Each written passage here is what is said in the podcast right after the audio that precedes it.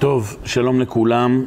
אה, אנחנו בשיעור השלישי והאחרון אה, על מגילת איכה.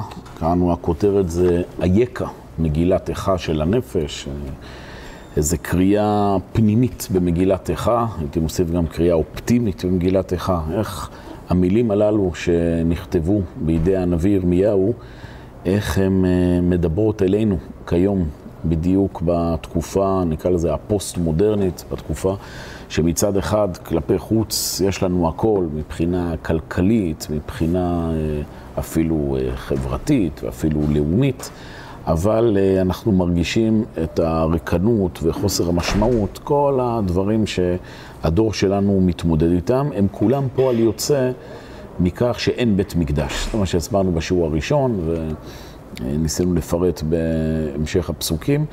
שחורבן בית המקדש זה לא רק חורבן של אה, בכנסת גדול, של איזה פולחן דתי, אלא זה בעצם ביטוי לאובדן של עידן, של תקופה שבה אה, היה משמעות ישירה לחיים, שאדם היה יכול לחוש ביום-יום את תחושת השגב, הכוונה, השייכות, הגודל.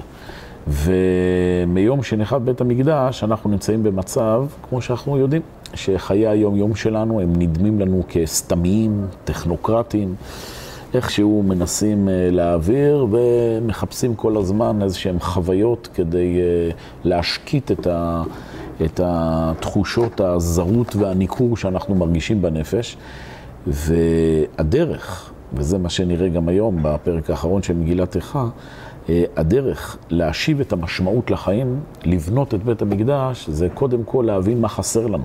הסיבה שהרבה אנשים אומרים, כאילו, מה, מה יש להתפעל בית המקדש, מה חסר? אנחנו, יש לנו צדים טכניים בחיים. אז להבין שהצד הערכי והפנימי הוא הדבר המשמעותי בחיים, ואחרי שמבינים מה חסר, אז גם הולכים לאט לאט בתהליך ארוך ומשתקמים ברמה הכללית, הלאומית, עם ישראל חוזר לארצו, זה כל הרעיון של תהליך הגאולה, אבל גם ברמה האישית של כל אחד וכל אחת.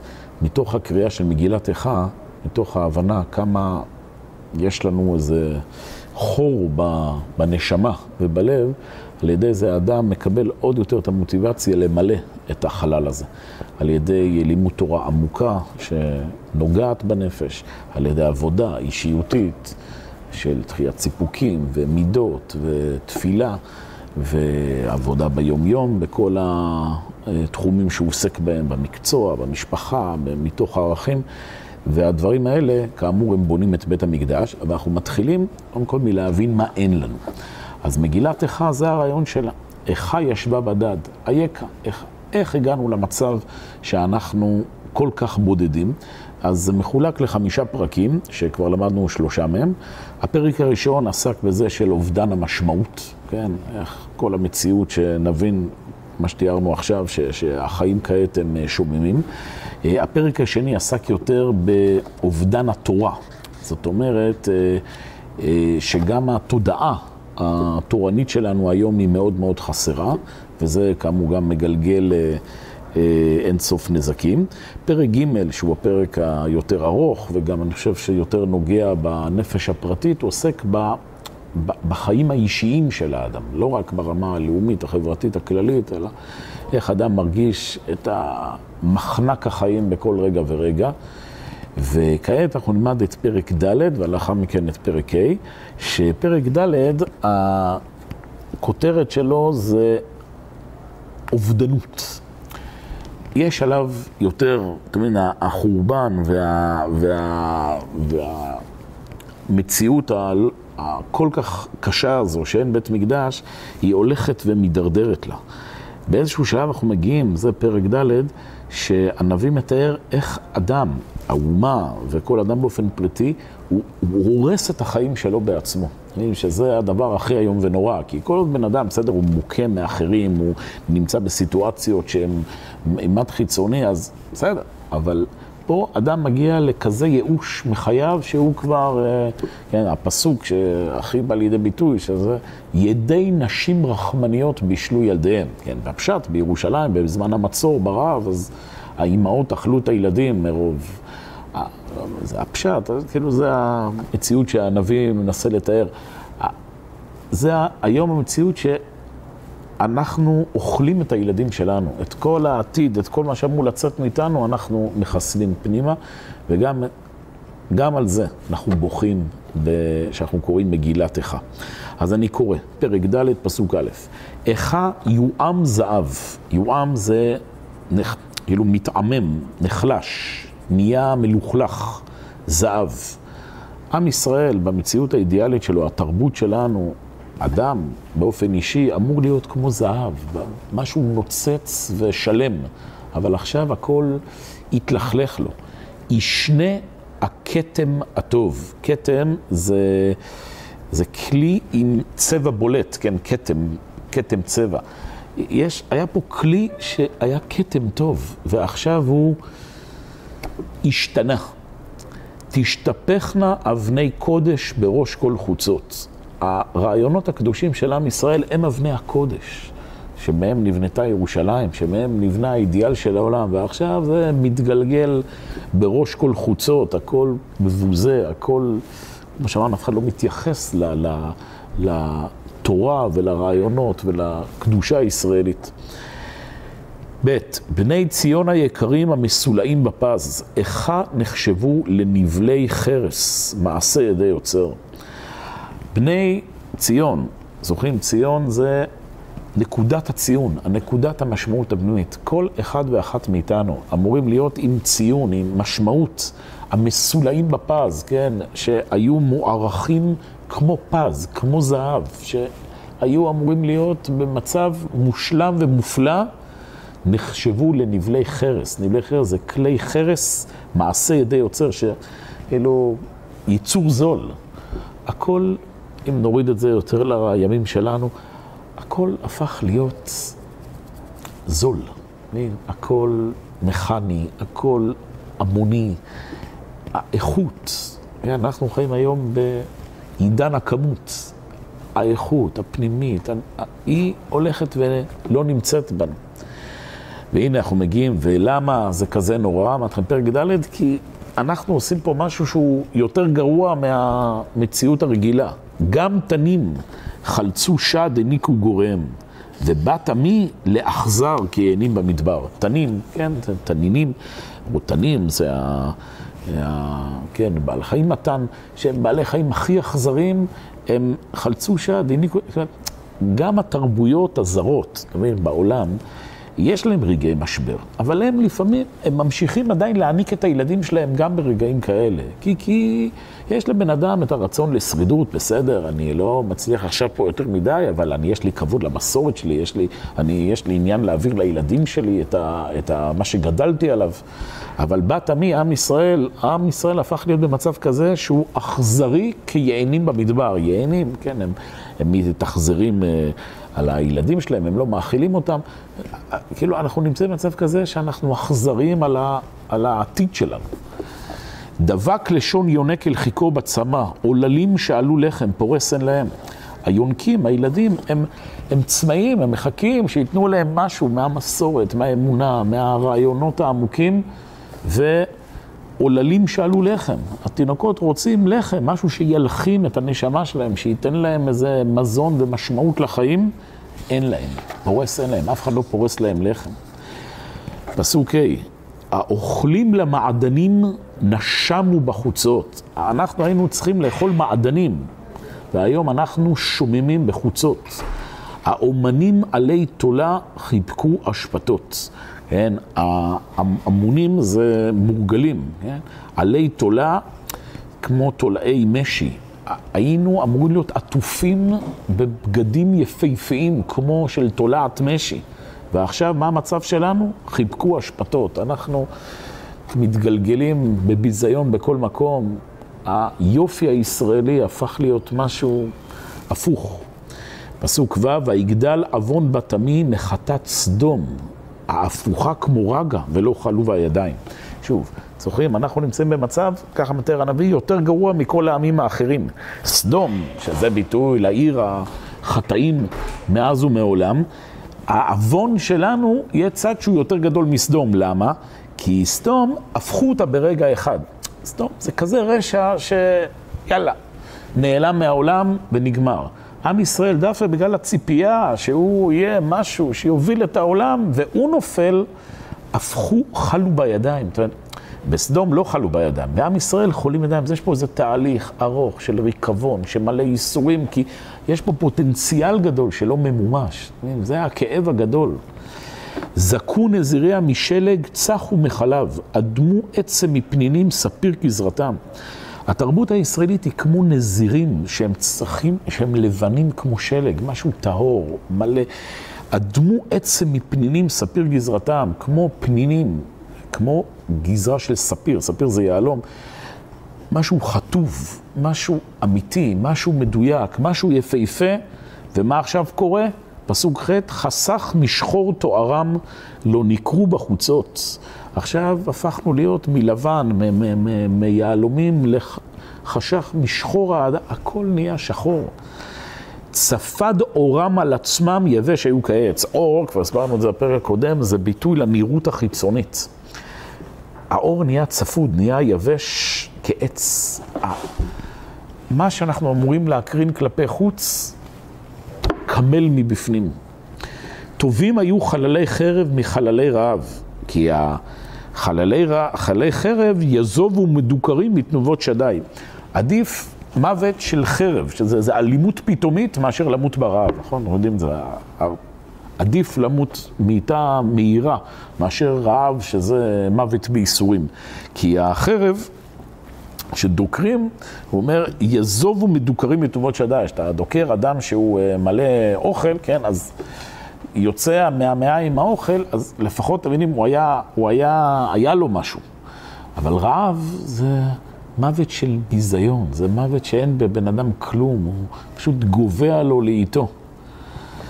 ידי נשים, זה פסוק י', זה הפסוק שהוא המאפיין את פרק ד', ידי נשים רחמניות בישלו ילדיהם.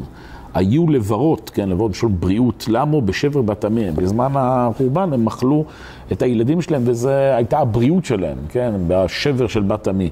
ככה גם אנחנו היום אוכלים את העתיד שלנו. פסוק י"א, כילה השם את חמתו, שפך האון אפו, ויצאת אש בציון ותאכל יסודותיה. ולכן הכעס של השם הוא כזה שהוא שופך חרון אף ומצית אש בציון. והנה, אוכל את היסודות, ציון, נקודות הערכים, זה הולך ונשרף בעם ישראל. זה המציאות שלנו בגלות, זה המציאות שעליה אנחנו כל כך בוכים. לא האמינו מלכי ארץ, כל יושבי תבל, כי יבוא צר בשערי ירושלים. כל התרבויות העולמיות עומדות בהלם. מה, מה, איך, איך זה שבשערי ירושלים, העיר המופלאה הזו, באים צרים ואויבים. תראו מה קורה לתרבות הישראלית הזו, התרבות שחינכה את העולם, שהביאה לעולם את כל הערכים, ותראו איך הילדים שלה מבזים אותה ו- ומתנכרים אליה. מחטות נביאיה עוונות כהניה, השופכים בקרבה תם צדיקים. הנביאים והכהנים, שהם אנשי הרוח, הם חוטאים. זאת אומרת, אין לנו הנהגה רוחנית שיכולה להוביל לאן שצריך. שופכים בקרבה דם צדיקים, אנחנו מבזים, אנחנו מבזים את הצדיקים שבקרבנו. פסוק י"ד, נעו עיוורים בחוצות, נגועלו בדם, בלא יאכלו, ייגעו בלבושיהם. כמו עיוורים, אתם מבינים, שהם מתנהדים כזה בחוצות בלי דרך ברורה, שהם מגועלים בדם, כל הלבוש שלנו, לא, לא ייגעו בלבושיהם, אף אחד לא רוצה להתקרב אלינו. מה הם אומרים כל אלה שרואים אותנו מסתובבים כמו עיוורים? פסוק ט"ו, סורו טמא קראו למו, סורו סורו אל תיגעו, כי נצו, גם נעו, אמרו בגויים לא יוספו לגור. תתרחקו מהאנשים האלה. למה? סורו מהם, כי הם נצו, נצו זה הם רבו עם האלוהים שלהם, הם, הם, הם מתנכרים אל הזהות הלאומית שלהם. אמרו בגויים לא יוסיפו לגור, אין להם מקום בחברה האנושית. פסוק ט"ז, פני השם חלקם לא יוסיף להביטם, פני כהנים לא נשאו וזקנים לא חננו. כן, אלוקים מחלק אותם, מפזר אותם בגויים, מזעיף להם פנים. למה? כי הם לא כיבדו לא את הכהנים שלהם, לא את הזקנים. עודנו תכלנה עינינו לעזרתנו, אבל בציפייתנו, ציפינו אל גולו יושע. אבל עדיין יש בעם ישראל, אתם מבינים, אנשים שעדיין עיניהם קלות לציפייה לעזרה מהגויים, לתרבויות אחרות. ציפינו אל גוי לא יושיע, לא למדו לקח, והם מחפשים עכשיו שהתרבויות האחרות הם אלה שיושיעו אותם. צדו צעדינו מלכת ברחובותינו, קרב קיצנו, מלאו ימינו, כי בא קיצנו. אותם אלה שמדמיינים שהגויים יעזרו להם, הם לא מבינים שהתרבויות האלה, הם מנסות לצוד אותנו. הם מנסים לקרב את קיצנו. הם, הם לא נותנים לנו מללכת ברחובותינו, אתם לא קולטים שכל התרבויות האלה, הם לא יושיעו אתכם. קלים היו רודפינו מנשרי שמיים על הערים, דולקנו במדבר ערבו לנו. התרבויות האלה, הריקניות האלה, הן קלות, הן לוכדות אותנו כנשרי שמיים, כמו אנחנו בורחים במדבר והם אורבים לנו. אדם שלא בונה את הזהות היהודית, הישראלית שלו, הוא נרדף, הוא, אין לו מקום בעולם, הוא כל מקום לא מוצא את עצמו. רוח אפינו משיח השם נלכד בשחיתותם, אשר אמרנו בצילו נחיה בגויים. אתה מבין מה השיא מגיע? שאפילו משיח השם, האידיאל הגדול של עם ישראל, רוח אפינו, שאיפת הרוח שלנו, נלכד בשחיתותם. התרבויות הזרות האלה כל כך מטשטשות, שבסוף אנשים אומרים, אתה יודע מה המשיח? אתה יודע מה בעצם, למה אנחנו חולמים? בצילו נחיה בגויים, להישאר בחוץ לארץ. כן, גם ברמה הפשוטה, היו יהודים בגלות שהגיעו, כן, עדיף להישאר בחו"ל, אבל גם ברמה הרוחנית. אדם אומר, פעם, עדיף לי להישאר עם כל התרבויות הזרות, שאין לי זהות, וזה, זה, זה, זה המשיח, זה האידיאל. בעצם לזה עם ישראל חלם כל הדורות, להיות כזה כמו כולם, עסוקים באוכל, שתייה וזה, לשם. לשם... אה, סיסי ושמחי בת אדום, אנחנו מסיימים פה את פרק ד', פסוק כ"ה, סיסי ושמחי בת אדום יושבת בארץ עוץ, גם עלייך תעבור כוס תשקרי ותתארי.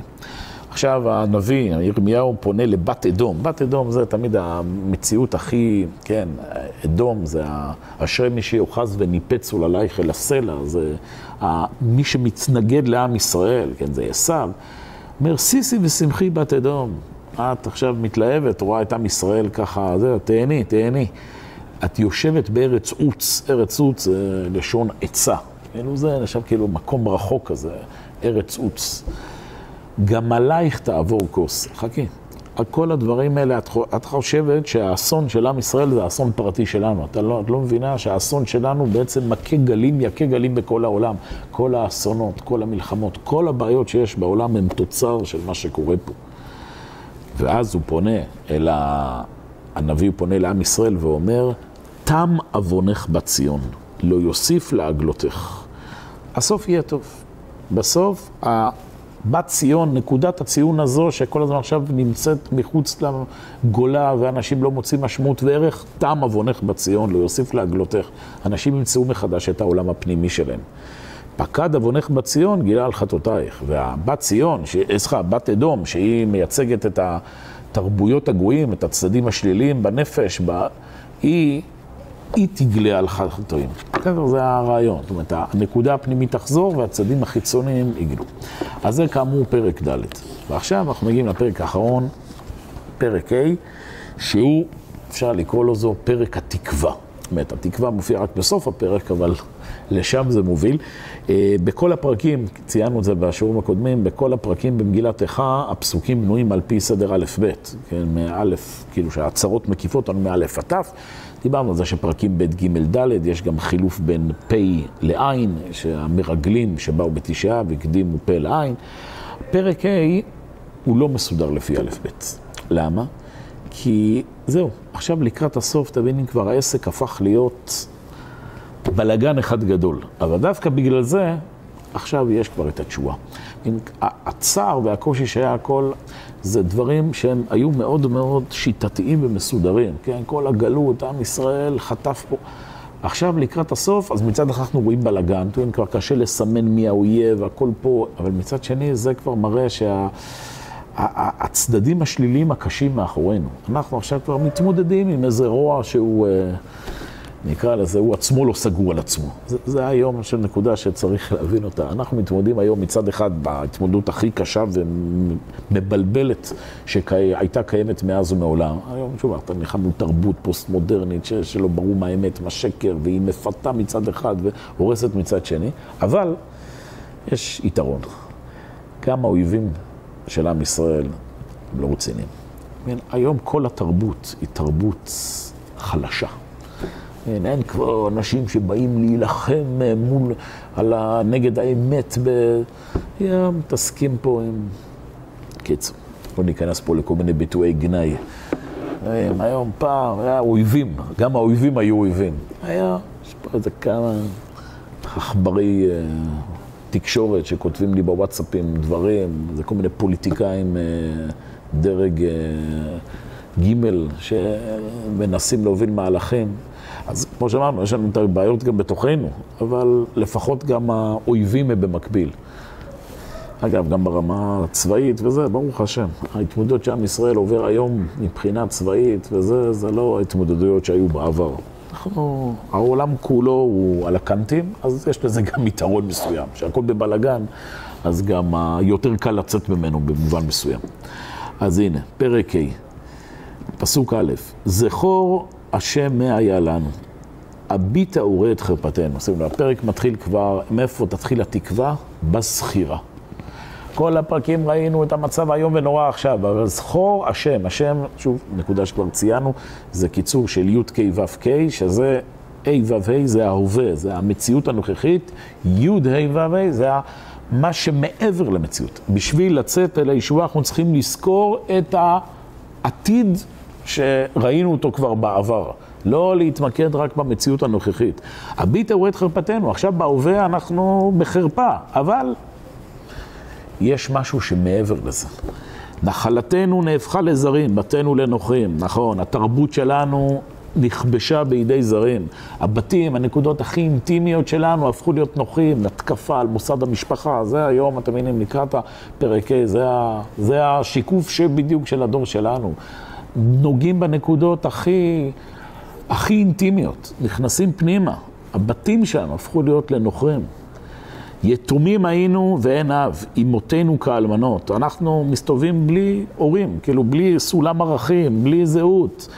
אמותינו כאלמנות. התרבות היהודית שהולידה אותנו, האימא שלנו, מסתובבת כמו אלמנה, שכאילו מישהי שאין לה בעל שיגן עליה. מימינו בכסף שתינו, אצנו במחיר יבואו. אתה מבין, מה, פעם היה לנו מים מצד עצמנו, אנחנו הבאנו מים לכל העולם. היה לנו עצים, היה לנו את החומרים שבנינו פה את מה שצריך, והיום אנחנו צריכים להביא את זה בכסף, במחיר. צריכים ללקט מהתרבויות הזרות בצורה כזו שאיכשהו נוכל לנשום. על צווארנו נרדפנו, יגענו ולא הונח לנו, מהבוקר עד הלילה, אנחנו עד הצוואר שקועים בטרדות, אדם כל היום סביב, ה, סביב העבודה שלו וה, והבילויים שלו והאוכל שלו. וה... לא הונח, אין שנייה אחת של מנוחה, של עולם פנימי, עולם ערכי. מצרים נתנו יד, אשור לסבוע לחם. מצרים זה מלשון מיצרים. אשור זה מלשון עושר ואישור. אנחנו חשבנו שאיך יגיע העושר לחיים שלנו, איך, איך אנחנו בכל זאת נהיה לנו טוב, שמצרים ייתנו לנו יד, שאם נלך למיצרים, נלך לכל היצרים הקטנים, זה ייתן לנו טיפה מנוחה. שאם אשור ייתנו לנו לסבוע לחם, שאם שוב נקבל אישור מאחרים, נקבל איזה כל מיני הנאות, לייקים, זה ייתן לנו ה, סוף סוף את הלחם שאנחנו מחפשים. שכחו מזה, אומר הנביא, פסוק ז', אבותינו חטאו ואינם, ואנחנו עוונותינו, עוונותיהם סבלנו. מה שקורה פה היום, אתם יודעים, זה לא התחיל מעכשיו. זה תוצר של היסטוריה. זה, צריך להבין, המאבקים התרבותיים, הפיזיים, הכלכליים, שום דבר לא מתחיל מכאן. אנחנו פה נולדנו לאיזו מציאות שהיא כבר תוצר של הרבה שנים שהעולם נמצא לא במסלול הנכון. עבדים משלו בנו, פורק אין מידם. אנחנו נשלטים בידי עבדים, הצדדים הכי שפלים של החיים שולטים עלינו. האדם שקוע בתאוות שלו, פורק אין מידם, והוא לא מסוגל להתפרק ולהשתחרר מהם, הוא מכור. בנפשנו נביא לחמנו מפני חרב המדבר. אנחנו בתוך המדבר, אתם מבינים, במקום שממה, אנחנו מנסים בנפשנו להביא לחם, איכשהו טיפה למצוא משהו שיחיה את העולם שלנו. אורנו כתנור נחמרו מפני זלפות רעב, כן, האור נהיה, התכמת, נחמר מפני הרעב, כן, כשאדם רעב אז הוא כולו מצטמק. ברגע שיש ריקנות פנימית, לא יעזרו לך יחסי ציבור, לא יעזרו לך לייקים, האור הוא צמוד. נשים בציון עינו, בתולות בערי יהודה. הנשיות, שזה הרגש העדין, בציון, נקודת הציון, הם עונו. עושים, דורסים, רומסים את, ה, את הנקודות הפנימיות, בתולות בערי יהודה. החוויות העדינות, שעוד לא ממומשות, גם אותם מענים בערי יהודה. הכל נרמס ברגל גסה. פסוק י"ב, שרים בידם ניצלו, פני זקנים לא נהדרו. כן? שרים זה המנהיגים, הפוליטיים, תולים את הידיים שלהם, תולים זה מעכבים את הידיים שלהם, הם לא יכולים לפעול היום בתוך המציאות העלובה הזו שאנחנו נמצאים בתוכה. פני זקנים לא נהדרו, לא... והדרת פני זקן, אין כבוד אל החוכמה, אל תבונת החיים. וגם, פסוק י"ג, בחורים תיכון נשאו ונערים בעץ כשלו.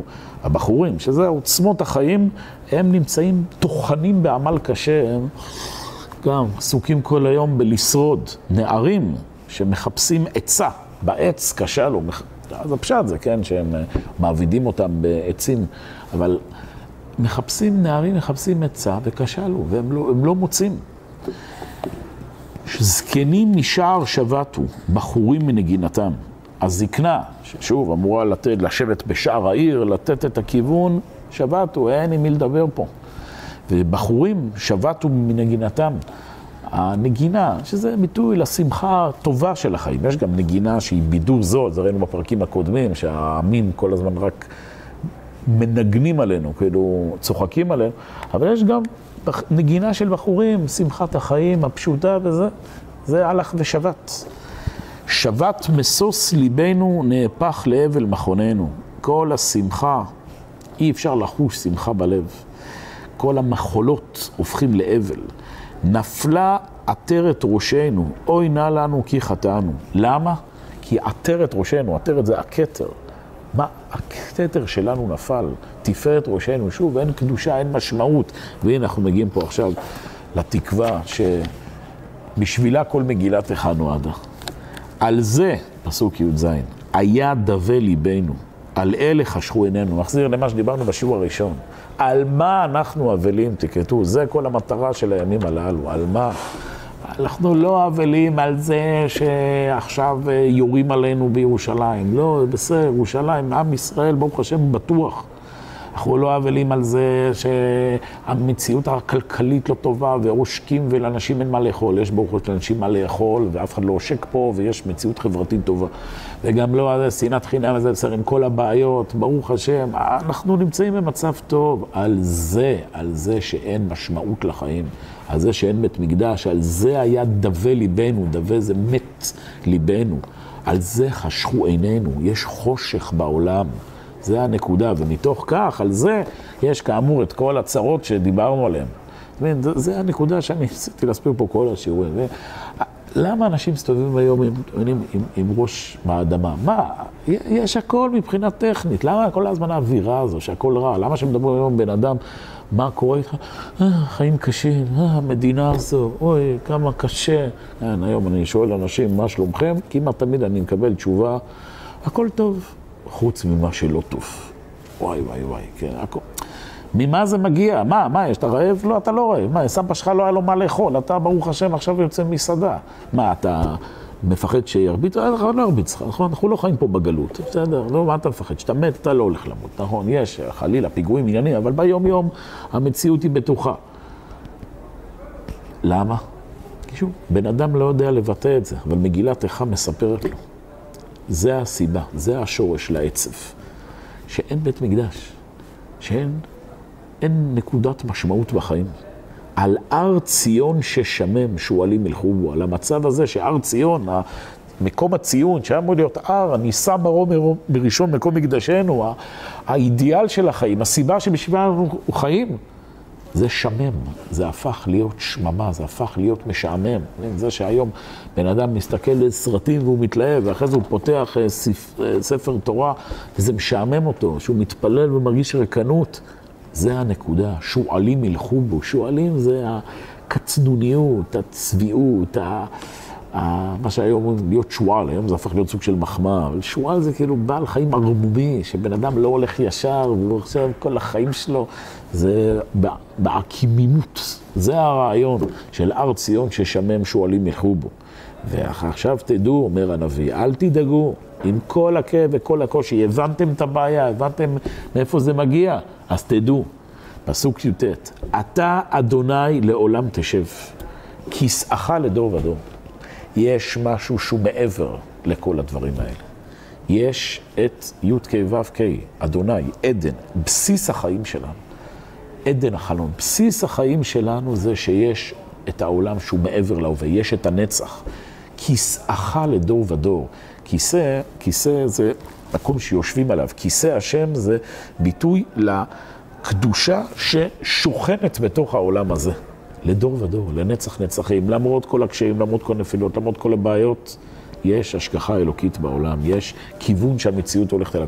והנה, הפסוק הזה, זה מה שכל יהודי וכל יהודייה מרגישים בפנים בלב. כמה שהם קשה בחיים, וכמה שיש נפילות, וכמה שיש אכזבות, וכמה שיש קשיים, וכמה שיש ייאוש, יש תמיד תחושה שיש תקווה, יש משהו שהוא מעבר לזה, יש כיסא השם בעולם. יש טוב בעולם הזה. אנשים לא רוצים לעשות לך רע. זאת אומרת, יש כמובן כאלה, אבל המגמה הכללית של המציאות היא זורמת לכיוון נכון.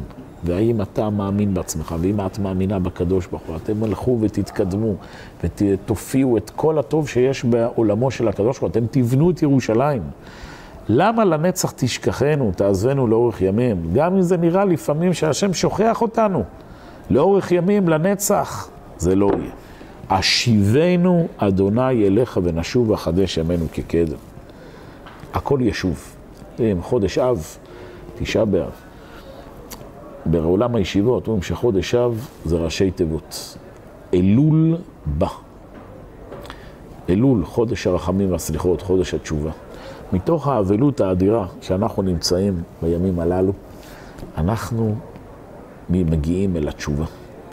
מבינים מה כואב, מבינים מה צריך לתקן, ועכשיו אנחנו שבים אל השם. חדש ימינו כקדם. הימים האלה של מלכות שלמה, הימים הללו שבהם היה חיבור בין העולמות, הם מתחילים לשוב. אנחנו, ברוך השם, חיים היום בתקופה מתקדמת ביותר בגאולה, בהרבה בחינות.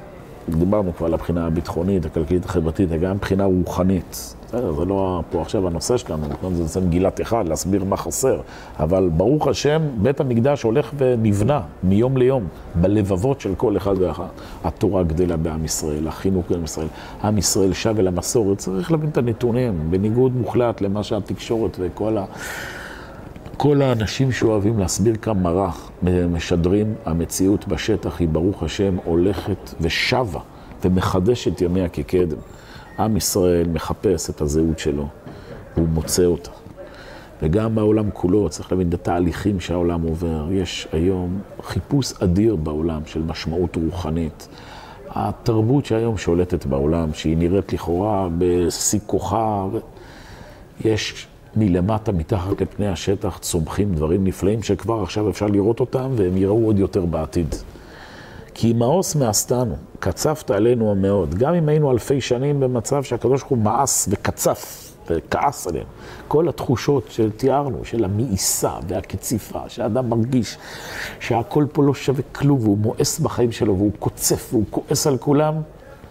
שוב, אנחנו מסיימים, ככה אנחנו קוראים במגילה אחרי שסיימנו, אשיבנו אדוני אליך ונשובה, חדש ימינו כקדם.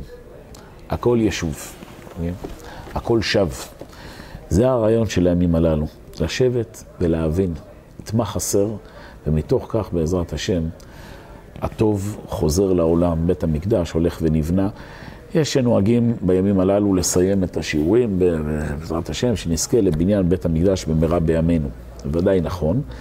אה, אני לא יכול להבטיח שבית המקדש ייבנה ממש. יש ביטויים כאלה אצל חכמי ישראל מלאך הדורות, שכאילו תנסחו, כן, אנחנו, החתונה תהיה בי"א אב באולם האירועים, אלא אם כן ייבנה בית המקדש, ובסדר, זה ביטויים שבאים ליצור את הציפייה שכל הזמן אנחנו מחפשים בעניין בית המקדש. אבל לא הכוונה שאנחנו באופן תמים חושבים שבית המקדש ייבנה דווקא השנה. אני לא יודע בית המקדש ייבנה דווקא השנה, רוב הסיכויים דרך הטבע שלא, אבל, וזה אבל הגדול, כל מי שלומד מגילת איכה. כל מי שקוראת את הפסוקים הללו, הם בונים את בית המקדש עוד קצת בלב שלהם. וזה כן יהיה, זה כן יהיה השנה. בית המקדש השנה ייבנה עוד קצת. העולם יהפוך להיות עולם קצת יותר טוב. כל אחד וכל אחת מאיתנו, אם עובדים נכון, הם עוד טיפה יבנו חורבה מחורבות ירושלים. ומכל הלבנים הללו ומכל הטוב וה, והזרמים הללו של אור ושל מוסר ושל אמת ושל חסד ושל אהבה, כל הדברים האלה הולכים ובונים את בית המקדש.